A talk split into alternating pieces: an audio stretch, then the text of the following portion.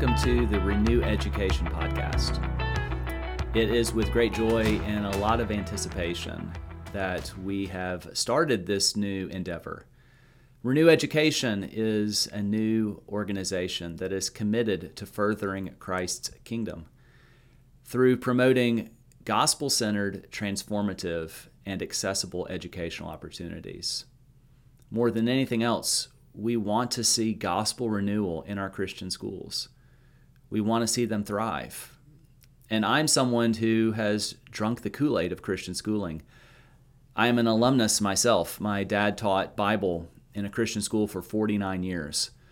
I grew up going to Christian school, was essentially raised there, and returned back years later, not only to teach at that Christian school, but a few others along the way and have taught and coached and been an administrator. And now I'm following the Lord's leading into a new endeavor where all I want to see is Christian schools thrive, and I can't wait to be a part of wherever that leads. Today, I do want to talk some about Christian education, and that is going to be the heart of the Renew Education podcast, where every episode we're going to talk about Christian education the one thing that's not going to change is that we're always going to figure out ways to take all conversations back to the centrality of the gospel because that's our heartbeat. And we're also committed to the reality that it's hard to call something Christian if you can't pinpoint the gospel in it. Because lots of religions and other systems have very similar commitments to Christians. They value the family, or they have a belief in some absolute being, or they talk about character and how we should be kind to each other. But that's not necessarily Christian. It's also not necessarily Christian to be able to attach a verse to something. Lots of people do that, and they don't do it out of a commitment to the gospel.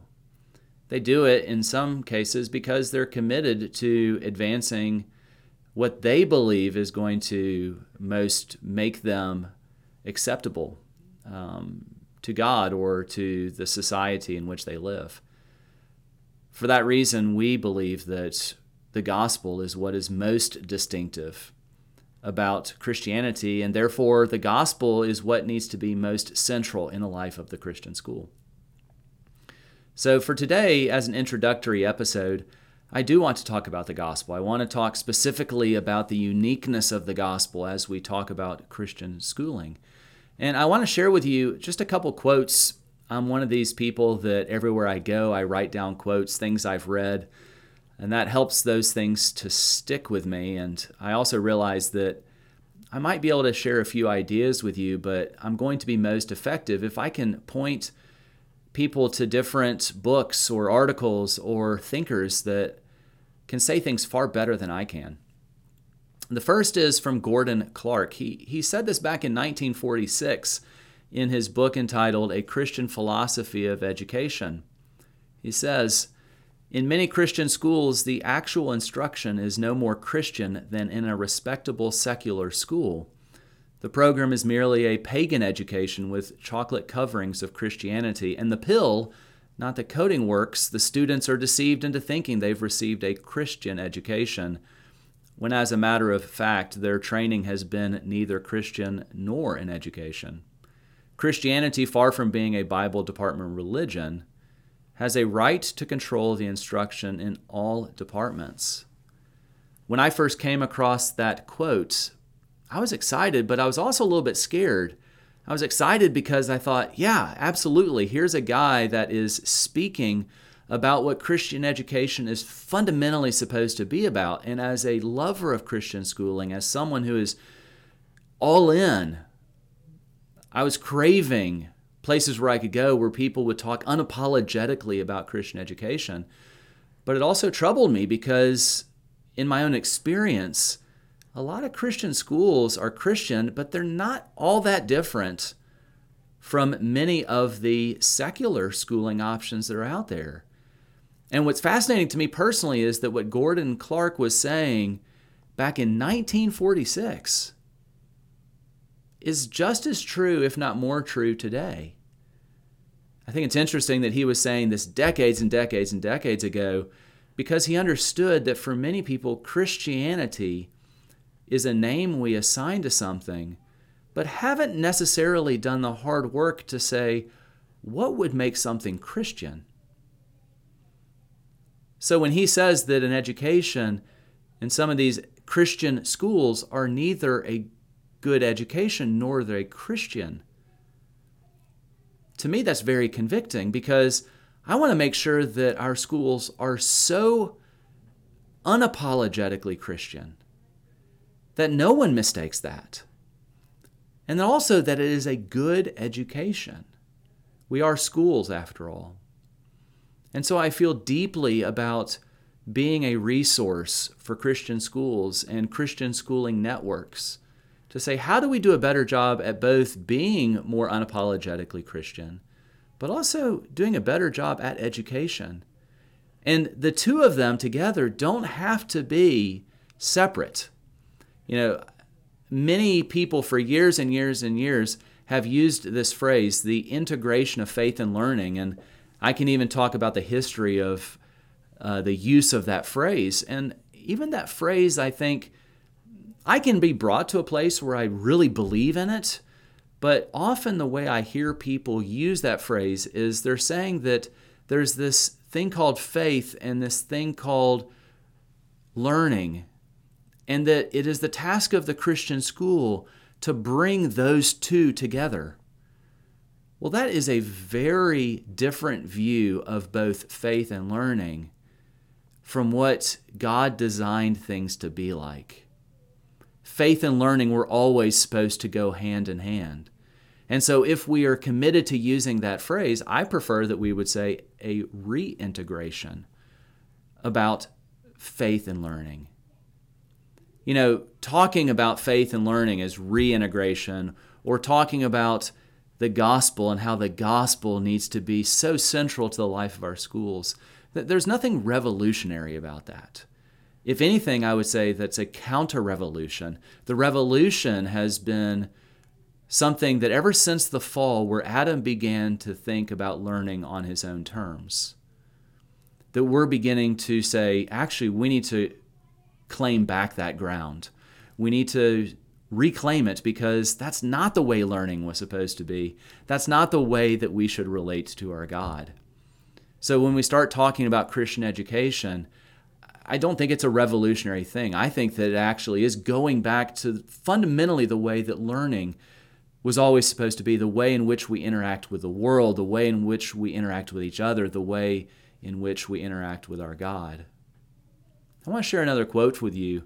This comes from Richard Riesen in his book Piety and Philosophy, which was written far more recently than Gordon Clark's, he says the larger point, however, is that both teacher and student come to the process of education with a point of view, a worldview, it is sometimes called, which is a synthesis or an amalgamation of convictions about the fundamental issues the nature of man, the existence of God, the meaning of death, and so forth.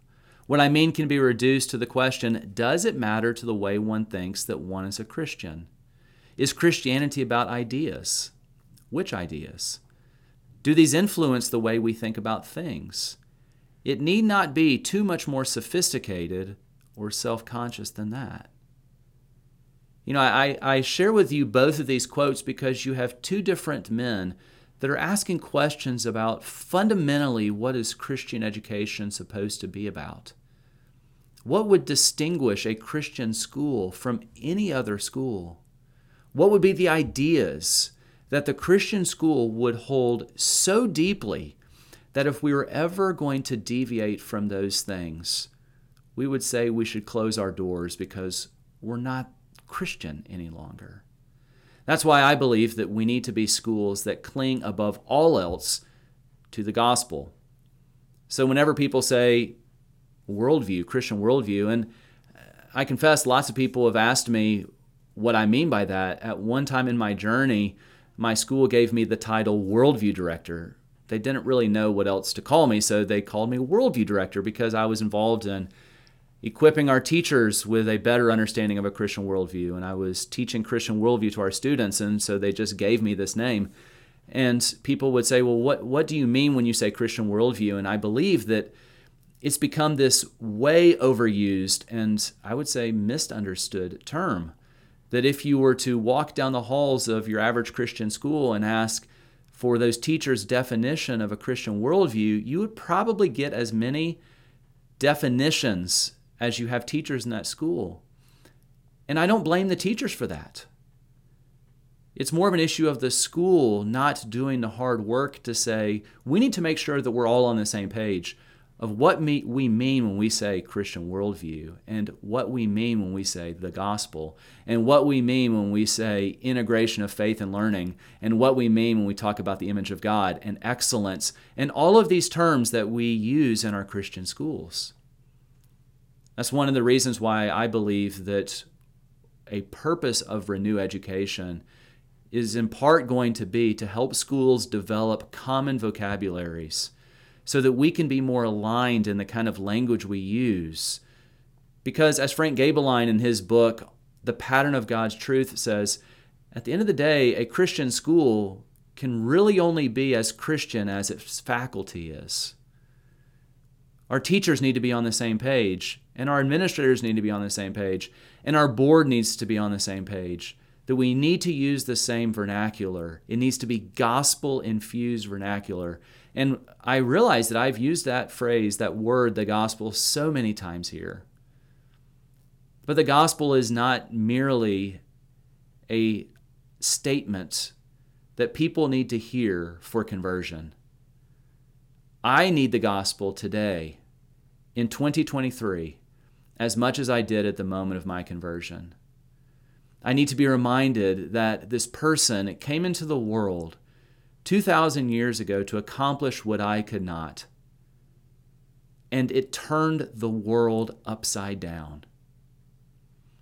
The Jewish leaders in Acts 17 they understood that the gospel reordered everything. They actually say that in Acts 17, where they begin to say, we need to do a better job of arresting these people and silencing these disciples because this gospel of theirs is turning the world upside down.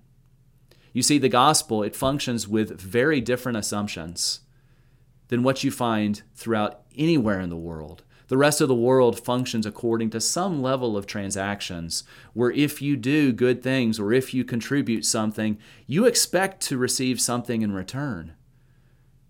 It's based on merit, it's based on performance. And in many regards, even our language in our schools, when we talk about excellence and, and success, it's not that different when it comes to how we view someone receives merit what gives someone value. And yet, in the gospel, what Jesus tells us is the very reason I came is because you can't do enough. He came to save us, He came to rescue us, He came to set us free. And so, Christian schools should be places that are committed to a rescue mission they're committed to setting students free. They're committed to wanting students to flourish, not according to some identity that the world wants to see, but an identity that's driven by a firm commitment to the beauty of the gospel. One of my fears, and I wrote about this in my book, Jesus Above School, that came out, came out earlier this year. One of my fears is, is that if we're not careful, we will graduate a bunch of students who don't think they need Jesus any longer. That cannot, it cannot be the purpose of our Christian schools. Certainly, we would never say that, that we want to see students not need Jesus. Of course, we know that there is no such human alive that doesn't need Jesus.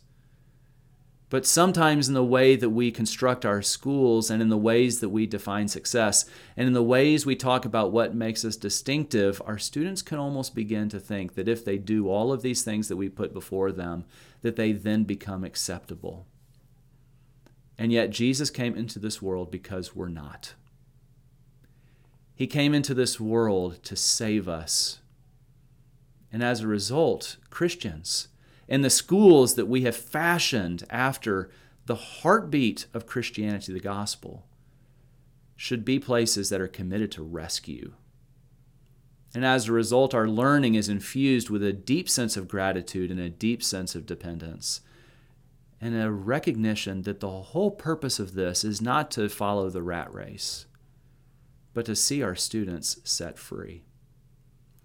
So, over the course of this year, as we begin to talk about Christian worldview and gospel infused education and figuring out how can we become more aligned with the gospel and what does that look like in the lives of our schools. I can't wait to have further episodes.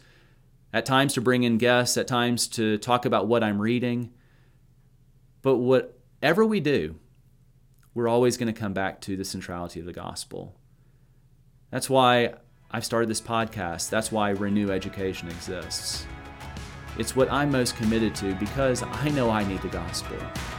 And I know that our Christian schools need the gospel and our students need the gospel because it really is good news.